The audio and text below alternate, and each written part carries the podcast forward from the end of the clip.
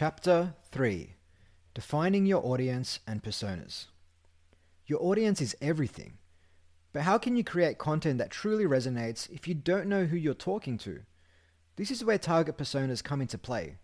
The type of content that engages a seed stage founder versus a Series C stage founder will be vastly different. The type of content that engages a single family office versus, say, an institutional investor will also be different. You need to get clear on who you're targeting, where they hang out online, what drives them, what keeps them up at night, and so on. Here's how to think about personas. To help you build personas, you want to think about the following triggers 1. Demographics, 2. Psychographics, 3. Behavior patterns, 4.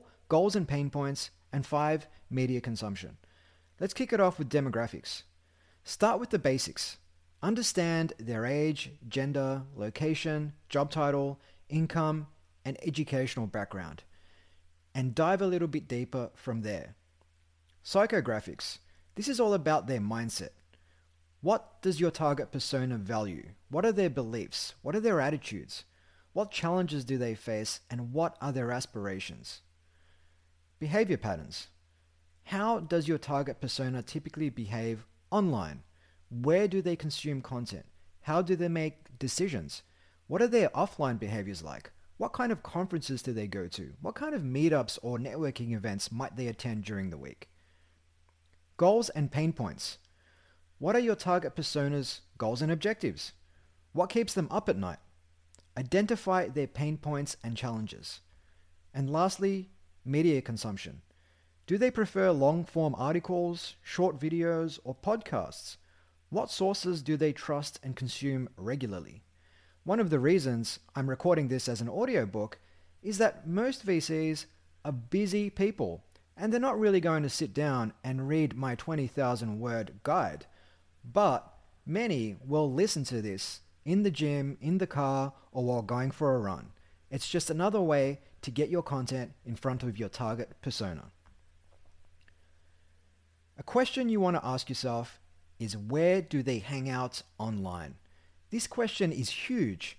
Are they on Twitter, LinkedIn, Instagram, Reddit? Are they hanging out in invite only WhatsApp groups?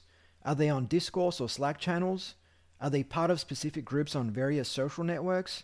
How can you best reach them? What kind of content best reaches people on these platforms? The answer will depend on you clearly defining your target personas. For example, you can find founders in a number of places, including Reddit, Quora, and Hacker News, especially Reddit's r forward slash startups community. You can find them in public and private Slack, Discourse, and Discord channels. This was especially true and is especially true of Web3 founders. You can find them on LinkedIn. You can find them on Twitter, which is perhaps the most active community of entrepreneurs and VCs alike. You can find them in peer to peer messaging platforms such as WhatsApp and Telegram. You can find them reading startup publications such as TechCrunch. You can find them going to events such as Startup Grind chapters across the globe. You can find them crawling through Y Combinator's website, which in fact is the highest ranking website in the startup community at large. You can find them in various LinkedIn groups. You might find them on AngelList, Gust, and Product Hunt, places where early stage entrepreneurs often go to to find investors. You might find them in various social media groups on Facebook. You might find them in local meetup groups, that's IRL, face to face, real world meetups. And you could find them listening to various podcasts such as 20VC, All In, and various others. Of course, this is only scratching the surface, and we've provided a more elaborate list for you in the text version of this audiobook, which again you can find at sonicboom.vc. Now, the equation might look a little bit different for prospective limited partners. They might be hanging out on investment platforms such as Seed Invest or Funders Club. They'd be reading the likes of PitchBook. They'd be consuming content from large investment and research houses. They will be on LinkedIn. There are numerous uh, angel, family office, and investor groups on LinkedIn. They might be on alternative investment forums. They'll be potentially on crowdfunding platforms such as Crowdfunder and WeFunder. They'll read online publications such as the Wall Street Journal, Forbes, and Bloomberg. They'll use databases such as Crunchbase and Gust. They'll attend online and IRL investment expos and summits. They'll likely read venture capital rags such as VentureBeat and CB Insights. And they'll no doubt be part of numerous peer to peer messaging groups on WhatsApp, Signal, and Telegram. Oftentimes, these groups are private, but if you can get an invite to them, it will open you up to a whole new world of potential LPs. The power of empathy. Creating target personas is not about stereotypes, but empathy. It's about stepping into the shoes of your audience and seeing the world from their perspective. When you truly understand your personas, you can craft content that addresses their needs, desires, and problems. Let's get into a couple of practical examples. 1. Imagine you're a B2B SaaS collaboration company targeting small business owners. One of your target personas could be Sarah, a 35 year old mother of two running a digital marketing agency. She's goal oriented and values time with her family. Her pain points are juggling work with family life. By creating content that directly speaks to Sarah's challenges and goals, you can build a stronger connection with her and engage her. In this case, an article or an ebook on 10 ways for boss moms to create work family harmony is more likely to engage her. Naturally, one of those ways will be your product and how it can genuinely help boss moms get more done in less time. Number two, alternatively, if you're an early stage deep tech VC, you might speak to one of the pain points that most founders feel raising capital and prepare a comprehensive list of the top 100 deep tech investors, segmented by geography and complete with publicly available contact info. You might choose to feature your firm near the top of the list or put the list behind a sign up wall to build your mailing list. Publishing open source lists that the general public can help you maintain, like the ones available at Airtree Ventures website, can help your website become a go to resource for founders in your target geographies and sectors. The content relevance test. Whenever you're about to create content, ask yourself is this relevant to my target personas? If the answer is a resounding yes, you're on the right track. Target personas serve as your North Star, guiding you in content creation, distribution, and engagement. When you create content that truly resonates with your personas, you're more likely to capture their attention and drive desired actions. Pain points for some of a VC's common target audiences will vary.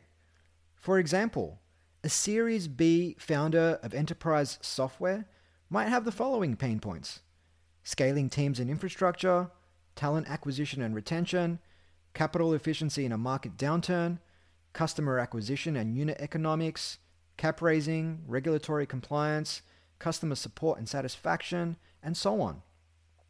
Whereas a seed stage founder might have slightly different pain points, such as product development, finding product market fit, customer acquisition, go to market strategy, customer retention, resource constraints, and so on.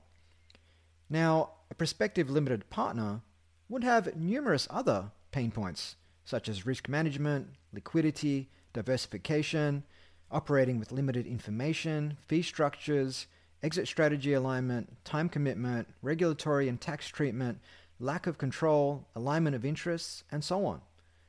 And finally, VCs and PE operators will have vastly different pain points, such as deal sourcing, portfolio management, exit execution, market volatility, tech commoditization, noise in the landscape, avoiding a long tail of subpar returns, and ultimately trying to generate above market returns to their investors. Now, if you're unclear on articulating what those pain points are, you're going to have a very difficult time creating content that truly resonates with your target personas. The power of segmentation. If I'm building tax management software for startups, then I wouldn't care less about an article on the latest HIPAA regulations. You'll want to segment your audience in order to best target and engage them. For example, you might be a seed stage investor across multiple domains. Perhaps you invest across enterprise SaaS, media, and health tech. If this is the case, then producing content on these verticals, as opposed to generic early stage startup ideas, and distributing the content only to founders in these verticals, is going to work much more and get more engagement. This should filter down to the segmentation of your mailing list as well. When it comes to audience segmentation, you might segment across factors such as age, country, gender, city, interests, lifestyle, web browsing history, the funding stage they're at, and of course, the sector they're building in. Crafting your brand voice and style. Your brand voice is how you express your identity through the words you use, while your style encompasses the visual and emotional elements that define your brand. Together, they shape how your audience perceives you. Some brands prefer to have a more playful tone, whereas others come across more formal. Again, it comes down to who you're targeting. Many firms in Asia have websites that mostly speak to conservative LPs, and as such, are replete with pictures of partners wearing suits, legal disclaimers, and very formal, almost drab language. Here at Sonic Boom, we prefer the fun and playful, yet still important and valuable content that brands like A16Z, Blackbird, and Union Square Ventures put out into the universe. It's more likely to engage the founders these firms want to back. Key elements of brand voice tone, language, personality, consistency. Your tone can be formal, casual, conversational, authoritative, or friendly. It should match your brand's identity. Your language should be chosen carefully. Are you using industry specific jargon, informal language, or a mix of both? Personality. Personality essentially defines your brand's character. Are you innovative, caring, bold, or down to earth? And finally, consistency. You want your voice to be consistent because this will build trust and recognition. Ensure that your voice remains consistent across all content and channels. Staying authentic. While it's essential to be mindful of your brand voice and style, authenticity is key. Your voice and style should genuinely reflect your brand's identity and values. Don't try to be something you're not. Instead, amplify your brand's unique characteristics. Building recognition and trust. A consistent and well defined brand voice and style build recognition and trust. When your audience encounters your content, they should instantly know it's from you.